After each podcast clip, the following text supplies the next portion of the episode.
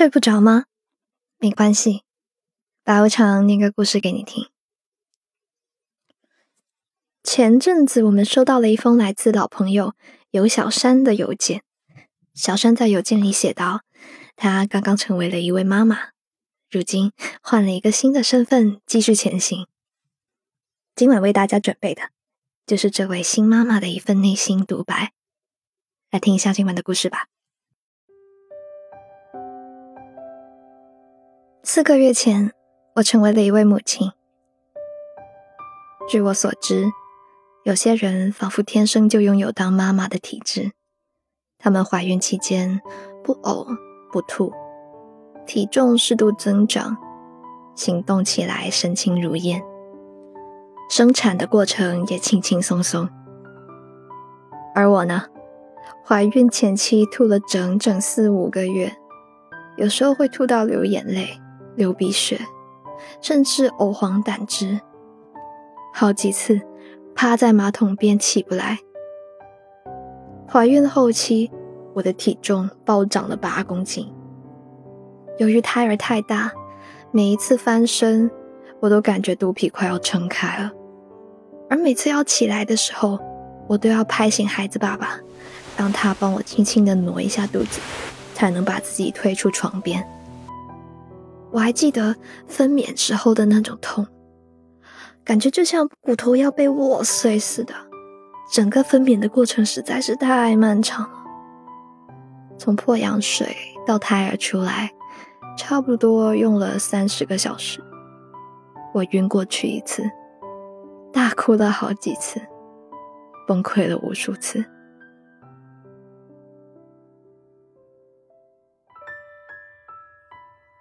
坐月子的时候，尽管有爸妈和老公的悉心照料，可我逞强的很，心里想着，我一定要做一个金刚一样无坚不摧的妈妈。我常常蓬头垢面的起床换尿片，每天强打着精神帮宝宝洗澡、按摩，然后哄他入睡。很多时候，我都感觉自己缓不过神来。一个人坐在黑暗的大厅里，一边给孩子喂奶，一边发呆。日子仿佛被拉成了很长很长的碎片。就是这个刚出生时暖暖的、只会嘤嘤哭闹的小肉球，一直牵挂着我的心呀。所以，当了妈妈以后，我的警觉性提高了很多。仿佛单凭目光就可以排除一切靠近宝宝的危险。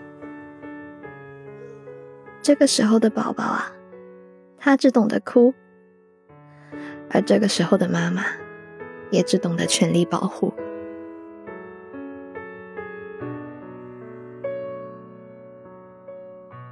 怀孕那段时间，我告诉自己，再熬一会儿，等生完孩子之后。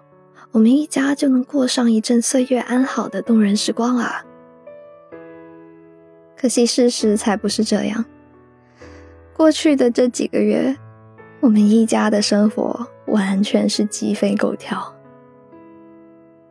大多数时间，我就像是一头生活在混沌日子中的奶牛。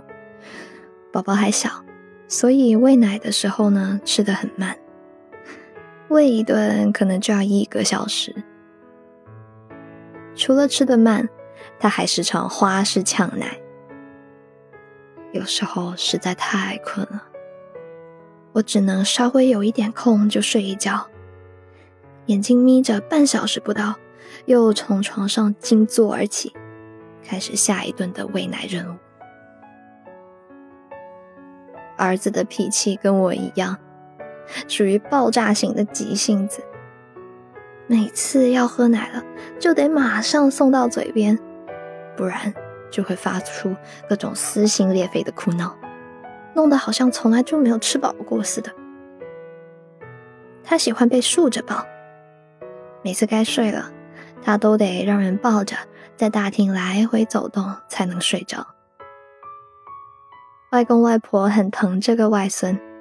抱着就舍不得放手，有时候老人家明明已经很累了，可还是抱着这个心肝，眼神里充满了温柔，满的都快要溢出来了。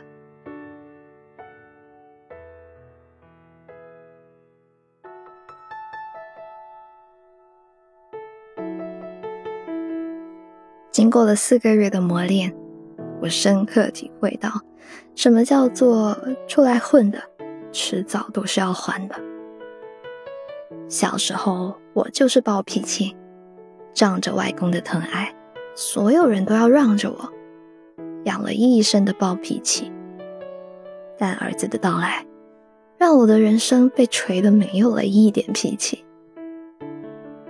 之前说好的一起全家旅游，一起去探索世界的美好，到最后，全部都变成了久久不能兑现的承诺。为了这个宝贝儿子，我倒是活得像个原始人一样，每天窝在家里重复劳动。当妈四个月，仿佛向天借了五百年。可是这有什么办法呢？说再多抱怨的话，还是抵不过儿子给我带来的欢乐。他的睫毛在慢慢长长，那些一个个翻着他的照片傻笑的晚上，一次次帮他盖好被子，怕他着凉的关心，一天天把他抱在胸口时，听着他均匀的呼吸声。或许我不能给他最好的一切。但我能给他最多的爱。这个世界上，如果有一处尚未坍塌的地方，那就是妈妈看着孩子的目光，因为所有的温柔都住在了他的心房上。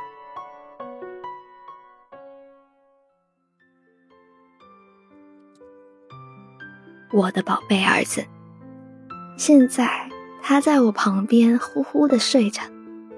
特别乖，而我呢，坐在他的身边，正在把心里想对他说的话写成一封信。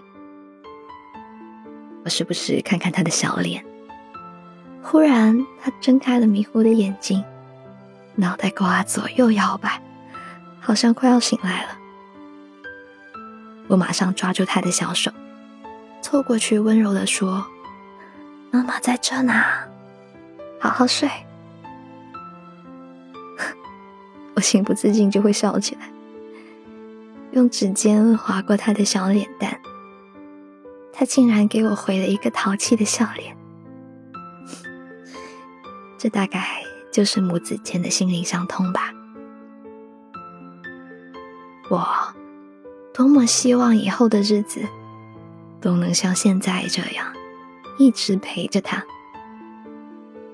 陪着他笑，陪着他睡，陪着他长大。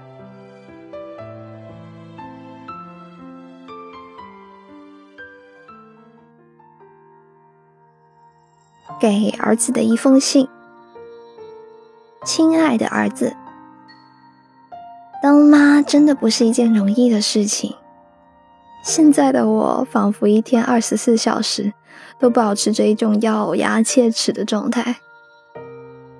虽然啊，常常破口大骂，这样的日子到底什么时候才是尽头？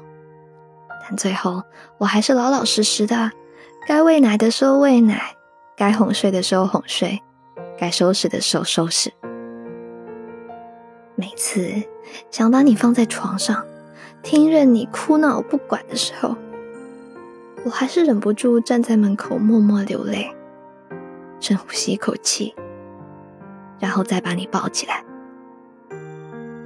每次你给我对着干，不听话、不喝奶、不睡觉的时候，我的内心一边嘶吼着到底发生什么事情，一边复述：等你听话，等你心情变好，等你终于困得睡着了。面对你的胡搅蛮缠。我实在是没有办法呀，谁让你是我心头上的肉呢？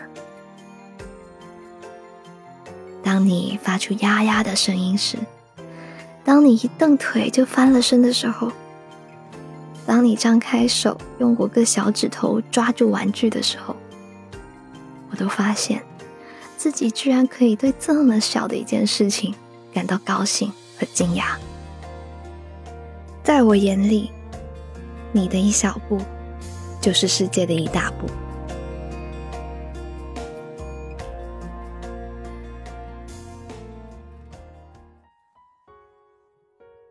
知道吗？我对你是有所期盼的。我希望你成为一个对世界充满好奇心的人。无论是思考宇宙为什么这么大，还是苹果为什么会掉到地上，你都可以在思考的过程中感到满心欢喜。我希望你能成为一个容易满足的人。就像你刚刚来到世上的时候，只需要一顿饱奶就能甜到心头，然后满意的睡去。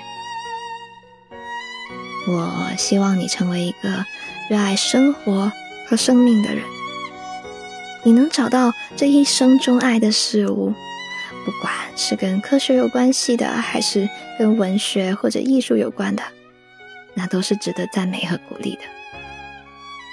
你会为你所钟爱付出一生的努力，你会发现这个世界美丽的一面。与此同时，你会挑战这个世界丑陋的一面，学会理解和接纳它。如果你没能幸运的找到奋斗一生的事情，那也不要紧，只要你多去经历，多去看看，多去想想。无论是多小的事情，你都会发现有值得学习和感动的地方。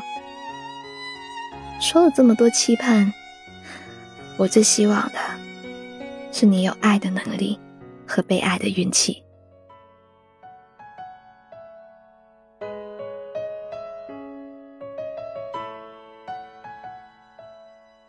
最后，作为这个世上最爱你的人。我有几句掏心的话要跟你讲，虽然我的操心可能有点早。假如呢，你遇到了爱的人，我想请你用尽全力的爱，像一个真正的男子汉一样，去珍惜，去保护对方，愿他能伴你一生，过上幸福美好的生活。假如你在爱情里受了伤，也要不言后悔，不吐恶言，活得清风潇洒。你要明白，你爱过任何方寸之间的土地，追寻过天涯海角的浪漫，经历过无数披星戴月的战场，这些都是一处处激起你前进向善的浪花。假如你能成为一个善良、独立、爱笑的孩子。你自然会拥有珍贵的爱。一个人的力量是有限的，如果有贵人相助，那是一种福气。假如你被误解、被冷落，也绝对不要怀疑心里的光，因为你还有爸爸妈妈的爱，让你永远都不会感到孤独。假如你没能合我所愿成为这样的人，那也没有关系。至少，你已经成为了我的光，而我这一生也只想供你一世温暖。最爱你的妈妈。二零一七年五月十四号。